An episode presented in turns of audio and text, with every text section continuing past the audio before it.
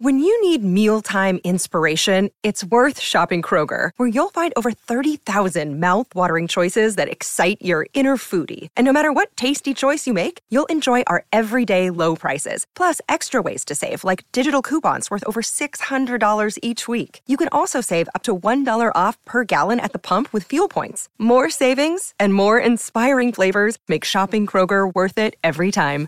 Kroger, fresh for everyone. Fuel restrictions apply. Welcome to the New Books Network.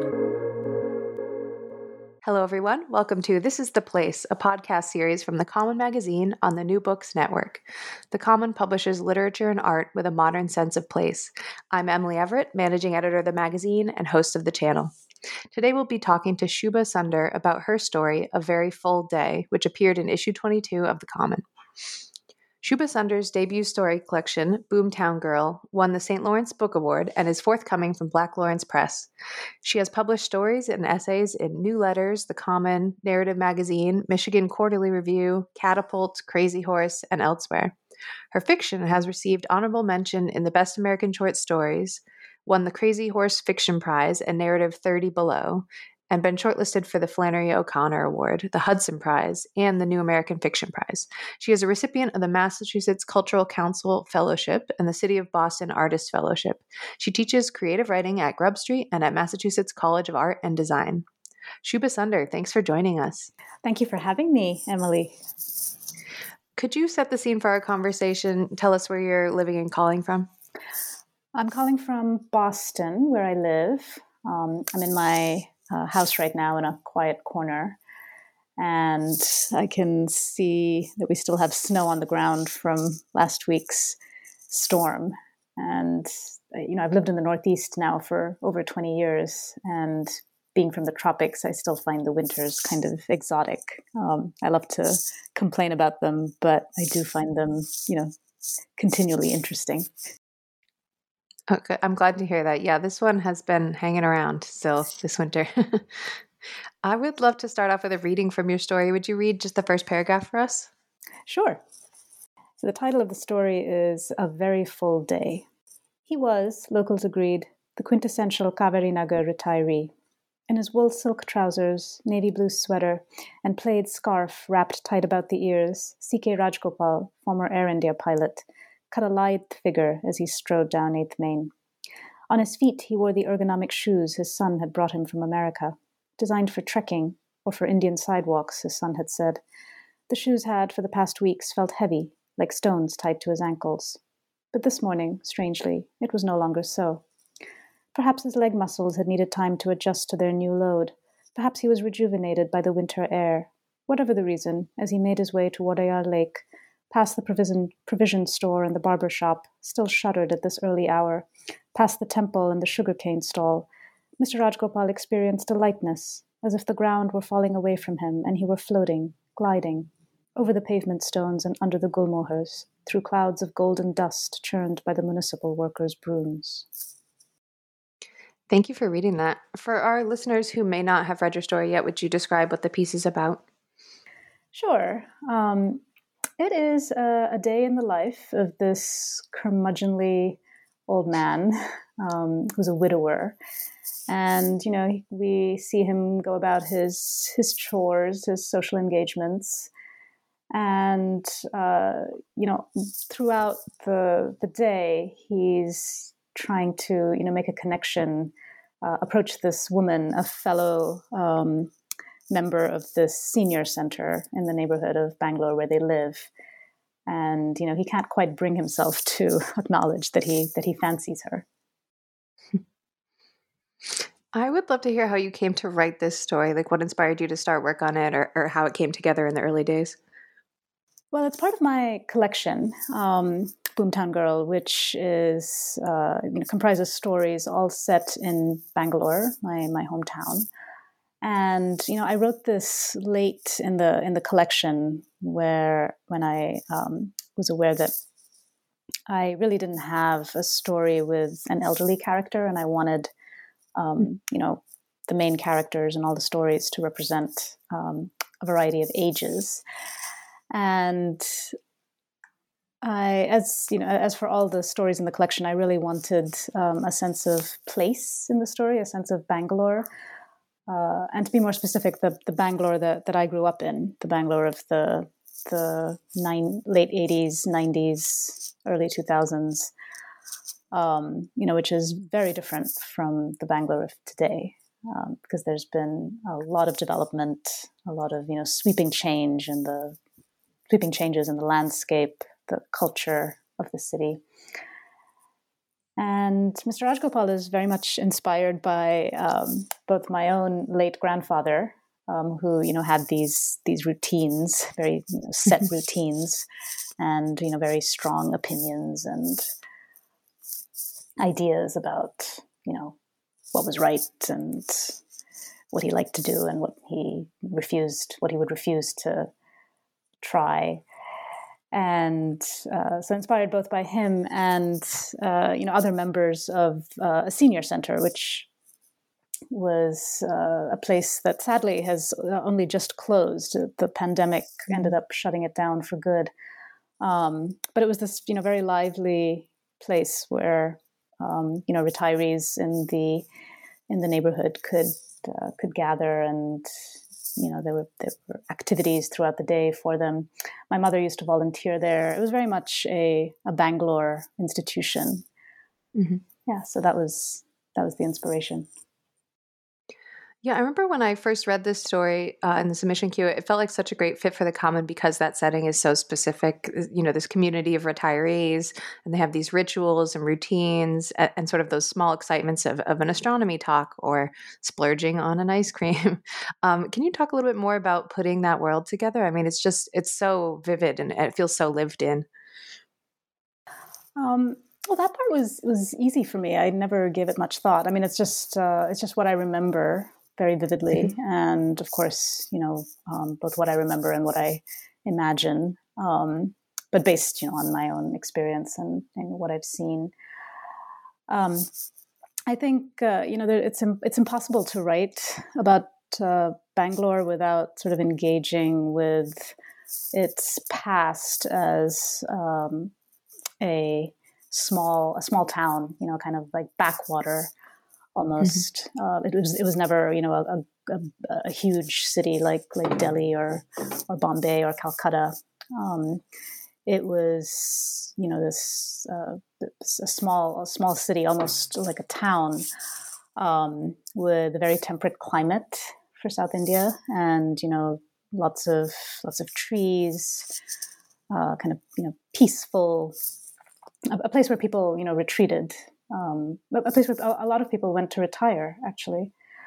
Mm. So, I mean, it's very hard to write about Bangalore without, you know, acknowledging that past um, and the present, which is, you know, now it's the Silicon Valley of South India and, you know, like Microsoft and other, you know, global tech companies um, uh, all have a very large presence there. And, you know, it's completely mm. changed but the, the the physical the physical landscape and you know the the culture the the feeling of the place yeah i really like the the the introduction of this sort of um, western style ice cream shop that's very expensive and the ret- retirees are sort of like oh well we don't we don't go there you know right uh, it really sets up that dichotomy yeah yeah no that was very much part of my growing up in um, in Bangalore. It was very exciting when the first uh, KFC came to, to the city. You know, that happened when I was in high school. Um, yes, so you know, very expensive. I mean, I mean, really only accessible to um, a very um, you know small section of of society, but still significant. Yeah, that is a very big transformation and, and not a lot of time. Yeah. I had so many different reactions to this main character throughout the course of the story. You called him a curmudgeon. He, he's very rigid and proud, and he's like, you know, maybe a little bit unlikable sometimes. And sometimes I wanted to laugh at him, and then other times I felt sorry for him. And I was also s- still always rooting for him to succeed at these small things that that matter so much to him. You know, the stakes for him just feel so high.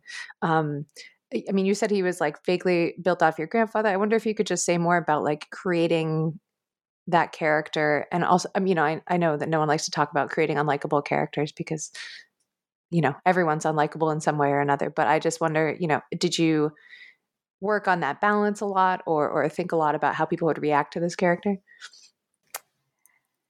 Yeah, I mean, I don't see him as as unlikable at all. I mean, I, I see him as as interesting and as someone who, um, you know, has uh, has a very like set exterior that he likes to present to the world, um, and that he believes in himself. You know, and but of course he has these. Um, these hidden in these these insecurities, these desires deep down that you know contradict the image of himself that um, he presents to the world, and also um, his own self image.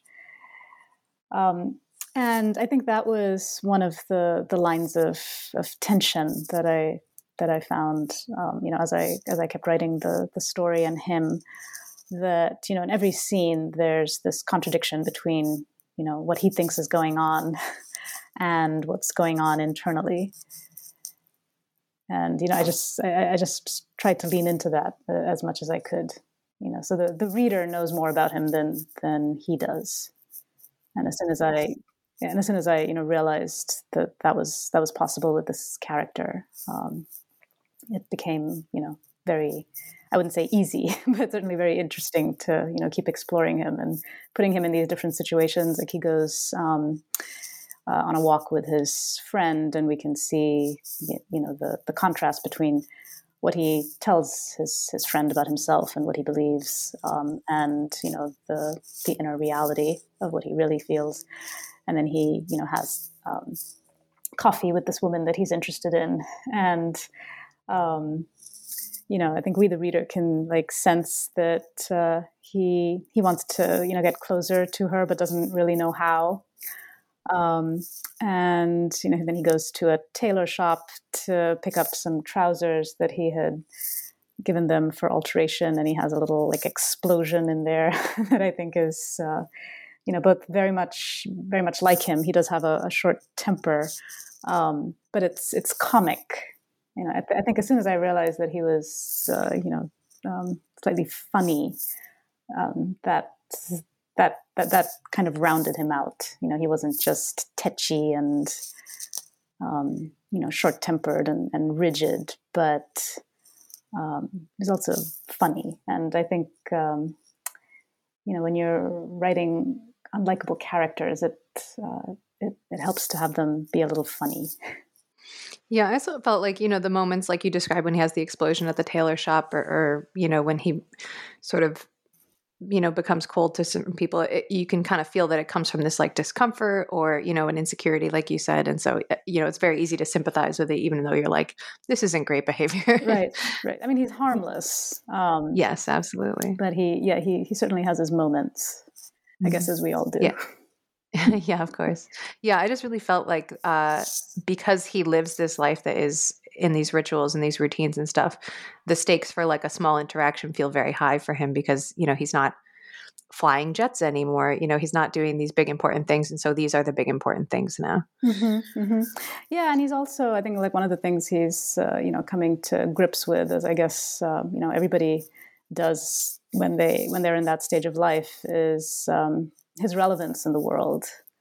Um, and you know, so he clings to the he both he both clings to you know the the you know the achievements, the uh, the moments in his life that you know feel significant to him and feel you know he feels that others need to respect. Um, as well as you know moments where he has his own moments where he just feels incredible self doubt about whether he really has done anything or, um, you know, lived up to to his own ideals. Yeah. I'm always interested in, in a writer's revision process because I find revision so hard. Would you tell us about revising this piece, like how it's changed from the first draft? Sure. Um, I love revision. Um, for me, the first draft is what's painful. Um, you know, yeah, just transforming the blank page into, you know, sentences and paragraphs. Uh, but once something is down there, then um, you know that's the that's the material that, that can be that can be worked with. Yeah, this uh, this went through a lot of um, through through many many drafts, and I, I remember early on the first line of the story. I mean, most of my my work tends to begin at the beginning. You know, I don't uh, usually write a scene in the middle that uh, um, you know, and then and then later write the beginning. Um, so the first line of this sort of went went something like, "On the morning of the day he died, C.K. Rajgopal." Da da da da. And I, I, I it, it, took me a few drafts to realize that that was just um, not going to work. You know, first of all, that's the sort of line that suggests a novel and not a short story. Um, and also, it just felt you know so heavy-handed. And I think part of how I came to that realization was. Um, you know, getting to the end, I realized, you know, no, it doesn't make sense for this character to die. It's much more um, reasonable and um, moving. I think if he, if this is just a day in his life, you know, every we, we know he's old, um, so the end is not, you know, far off. Um, and you know, he certainly entertains the possibility, the, the, you know, the reality of his own um, of his own demise at more at more places than one throughout the story. And so once I got rid of that uh, opening, it just gave the story this lightness that I was able to to lean into the the comedic element as well. Um, so that was uh, that, that was you know it may sound like a small change, you know, changing the opening line, but it really made me see the the story in a whole different way. Um, and then after it had been accepted at the Common, um, I went through a few rounds of revision with Jen Acker, and um, she, her her feedback really helped me kind of um, fine tune his his character. You know, making again making small but significant changes um, that portrayed his character. You know, the way the the, the way I wanted him to to come across. Um, so it just meant, you know, sort of um, toning down his outbursts in places, you know, adding um, some moments of reflection here and there. Um, you know, the, again, leaning into what was what was already there, which was you know this um, constant contradiction between um, how he presents himself to the world and the way he thinks of himself, and you know the reality within. Um, and so, yeah, it was a matter of recognizing when that contradiction wasn't um, completely realized and, you know, putting it in there. Right. Do you have any revision advice or, or tricks and strategies that you, that you often turn to when you're revising stories? Well, I mean, every story is so different. I think uh, every every story is you know its own universe and the only rules that apply are the the rules that are created by the story. So um, yeah I've, I, I you know I've revised different pieces in different ways depending on what they need. Um, so I, I, I would say I, I, don't know if I have like a single um, kind of revision process other than you know the standard work on something put it away and work on something else um, and then you know take the old thing out of the drawer and look at it again.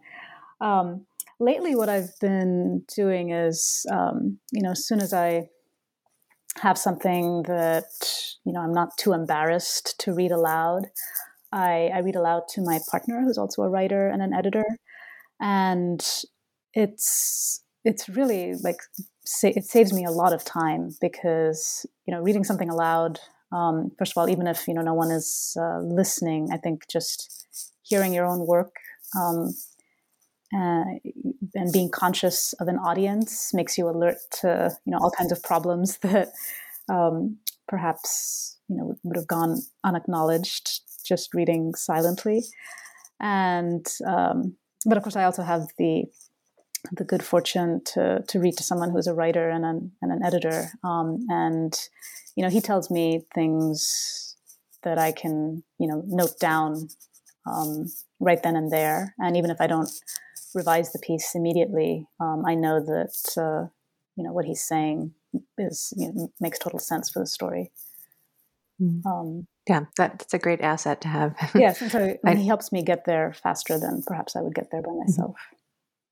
Yeah. Yeah, I, I know um, uh, Jennifer Acker is a big proponent of, of, reading your work aloud once you feel like it's in like a good space and it really can show you things you didn't realize about the piece. I, I read a few of your other stories online and, and, I really enjoyed them. I especially loved The Footbridge, which is in Michigan Quarterly Review.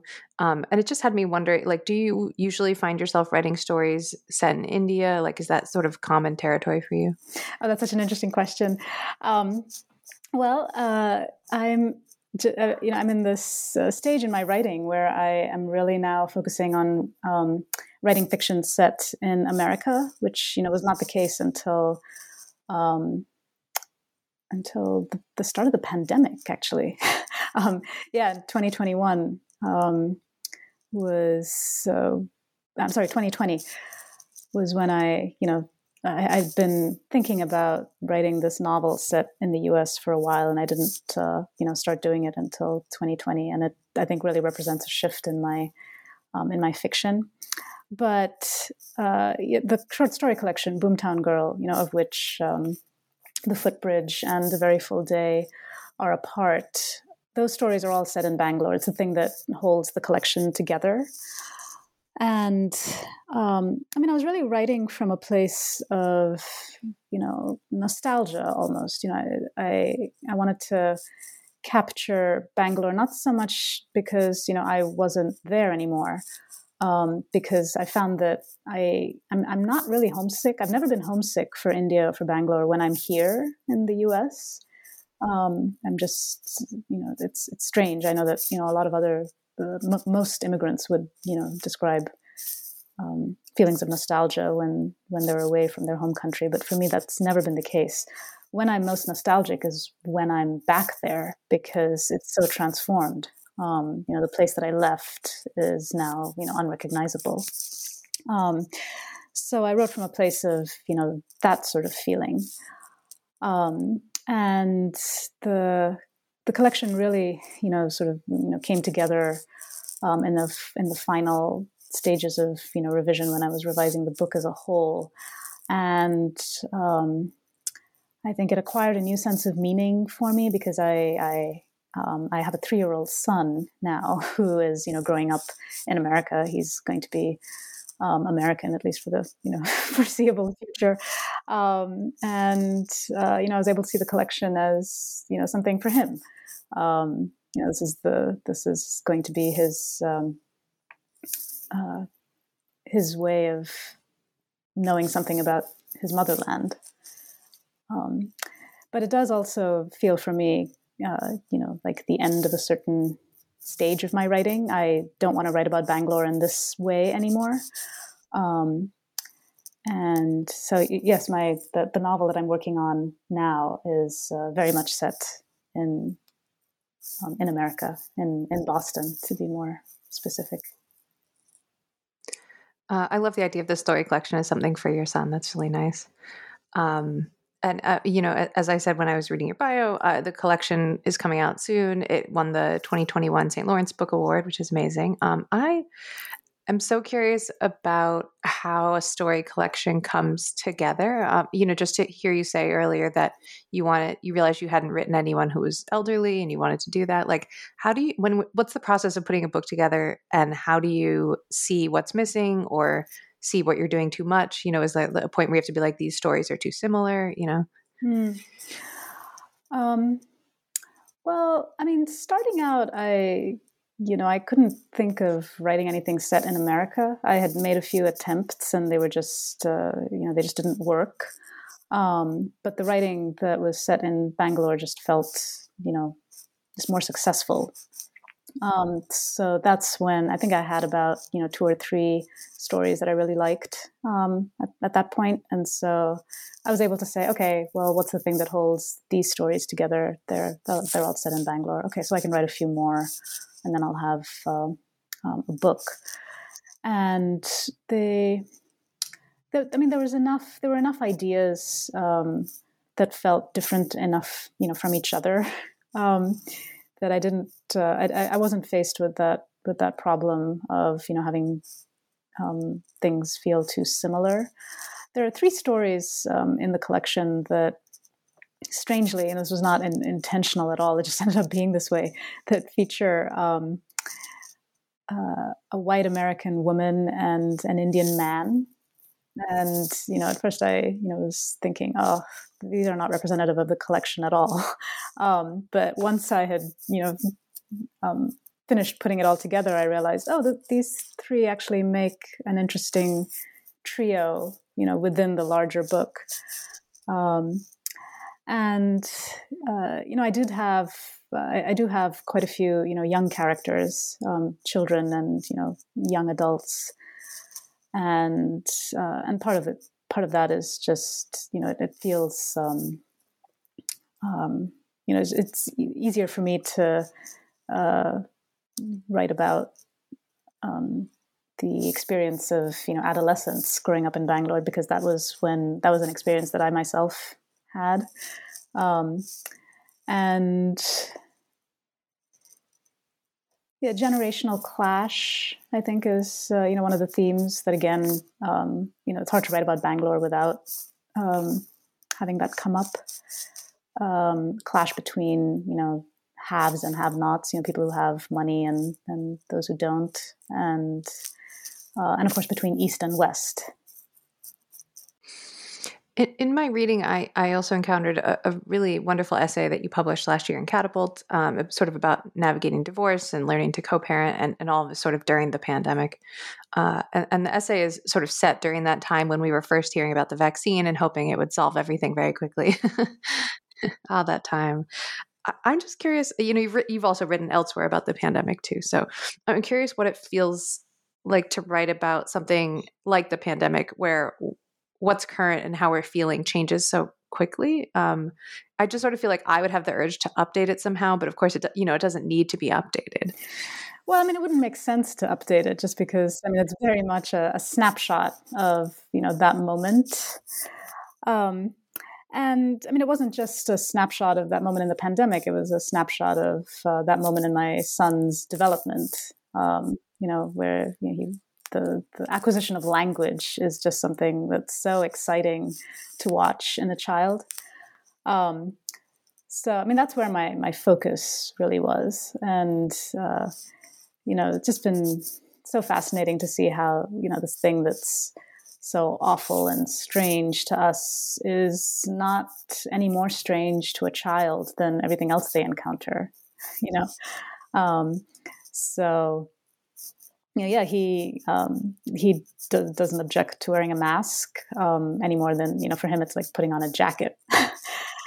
Um, and you know just uh, following his way of understanding the world around him and the world within him, you know, through language, um, and you know the way other kids use language as well, because um, they all, you know, they have different different ideas, and they're so like creativity is comes so easily to them. um, yeah, so it was it was really more about um, about capturing that that snapshot, you know. So I would never update it just because it's very much, you know, it's like preserved in amber, if you will. Um, and uh, the pandemic for me was actually a really um, creative uh, creative period. Um, I, it was a time of my life where you know all kinds of difficult transitions were happening, and I really needed the world to stop. And how many times you know do you want the world to stop, and then it actually does stop? um, so yes, if that if that could if that could have happened without all the suffering and death, it would have been ideal. But um, it was uh, it was it was actually a you know very, the 2020 2021 um, were both very um, productive periods for me in terms of my writing. Yeah, that's nice to hear. I have sort of been feeling the same and then feeling bad about it because, uh, yeah, I did just need things to quiet down for a little while, and I needed time to yeah turn inward and that kind of thing for for writing and stuff and um yeah i wish those didn't have to be the circumstances but it was productive yeah so you teach creative writing to, to undergrads at, at mass college of art and design um, and you also teach at grub street. I'm sort of curious what do you get excited about in your students work? I wonder like is there a generation doing things that, that excite you when you read them? Um, well i mean the thing that i always find interesting about teaching is, um, you know, I on the first day I you know meet my students and I kind of make assumptions about them, and most of the time those assumptions turn out to be wrong. Um, you know, teaching always has that opportunity to to surprise, um, which is what keeps it interesting.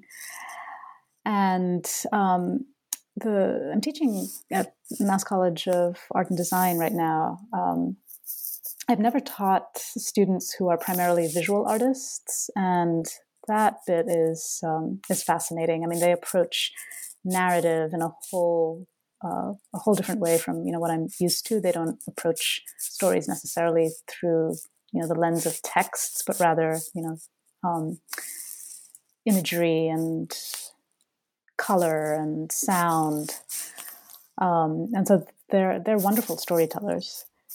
And I would say in terms of you know a generational thing, I see a lot of um, fantasy and uh, you know works that are kind of serial in nature. Um, and you know that, I mean that does make sense to me. Uh, just you know, given the the, the things that, uh, that that we that we're exposed to, and you know, both in terms of you know books and movies, and I mean, we live in the golden era of television. I think so. The idea of these like long um, narratives that never quite have to be finished, and that have uh, you know the potential for all these spin-offs um, is you know very much a part of their ethos. Yeah. That's really interesting. I hadn't thought about that how that like the yeah the television landscape is so completely different than it was when i was growing up and how that would change your idea of what makes a narrative or what makes a, a complete story yeah mm-hmm. yeah and uh, uh, you know alternative realities fantasies um, that really seems to be the the the stuff that that gets them excited which um, yeah it's, it's very interesting because uh, you know i uh, I, I enjoy sci-fi and, and fantasy too, but my my writing so far, at least, has always been you know very rooted in kind of realist tradition. Um, I like to make, uh, or, or the, the the thing that I find exciting is making the real slightly, you know, warped and um, in, in ways that are that are surprising but I've never, you know, taken a full dive into into science fiction or fantasy. And for my students, that seems to be the the easiest thing to do. Yeah, it does feel it's like a sort of a natural mode for them. I think it's very interesting. My only experience is just, um, you know, the Common has undergrad interns, and so mm.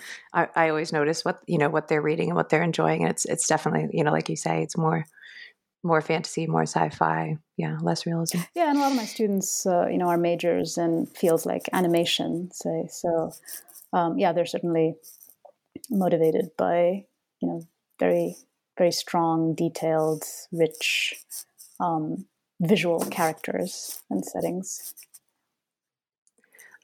So you mentioned your novel. Always the last question we always ask everyone is just like what you're working on now. So is it the novel? Or are you working on other things? Uh, the novel, yes. Uh, so yeah. it's um, it's an unusual uh, kind of novel. Um, it's um, it's told through um, a series of conversations that the main character has with uh, you know various people that she encounters over the course of this mm-hmm. year. Um, and you know, I've never, I've always you know sort of hewed quite closely to a traditional form. Um, when it comes to uh, when it comes to writing.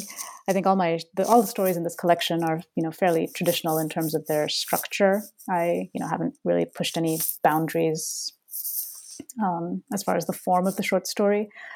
Um, and I've never seen myself as a particularly experimental kind of writer, but this novel sort of um, you know came out in this unusual form, um, and yeah, it's been it's been interesting and exciting to see something evolve that you know I wouldn't have um, thought I would. I wouldn't have thought I would gravitate towards this way of writing the novel, but it made it, it did make sense once once I had really gotten into it. Yeah, that sounds like such a cool form. Um, uh, is this the first time you've written a novel? No, it's my second novel. So my first novel um, was actually uh, turned into a short story. Um, oh, okay. It's now part of the collection. Yeah, mm-hmm. I would mm-hmm. not uh, advise this as a way of writing a short story it took me, you know, four years to write the novel. Um, and uh, you know, then when it wasn't working as a novel, I turned it I turned it into a short story, which must have taken you know several months at least. Um, and I hope that I never have to do that again. but, um, but yeah, it's my second novel, and uh, uh, I think you know it, it's. I used to think of myself as this very slow writer. I just always assumed that you know the average writer took um, an hour to write a sentence. It would take me ten hours, um, and um, but these days I can write, I'm, I'm writing very fast, um, which, you know, I, I, I, don't know what it means. It might mean that I, you know, was always writing stuff that was difficult for me I, because I was not writing the stuff that, um, you know, that would have been easy. I just didn't know where to look.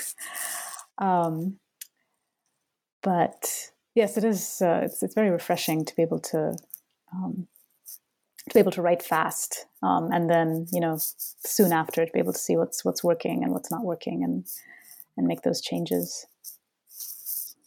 Yeah i was like i just think writing a novel is it, you can just sink into it and every day when you return to it, it you're still you're doing the same thing. You don't have to you know reinvent the wheel every time. I find that very comforting after yeah after writing short stories which are very difficult for me. They are difficult yeah um, yeah and yeah, I, guess, I mean the novel can you know just become become a world so that that's so easy to to enter once once it's established and easy to stay in. Yeah, yeah, I, I appreciate that about it. Shubha Sunder, thanks so much for joining us. It's been really great to talk with you. Thank you for having me.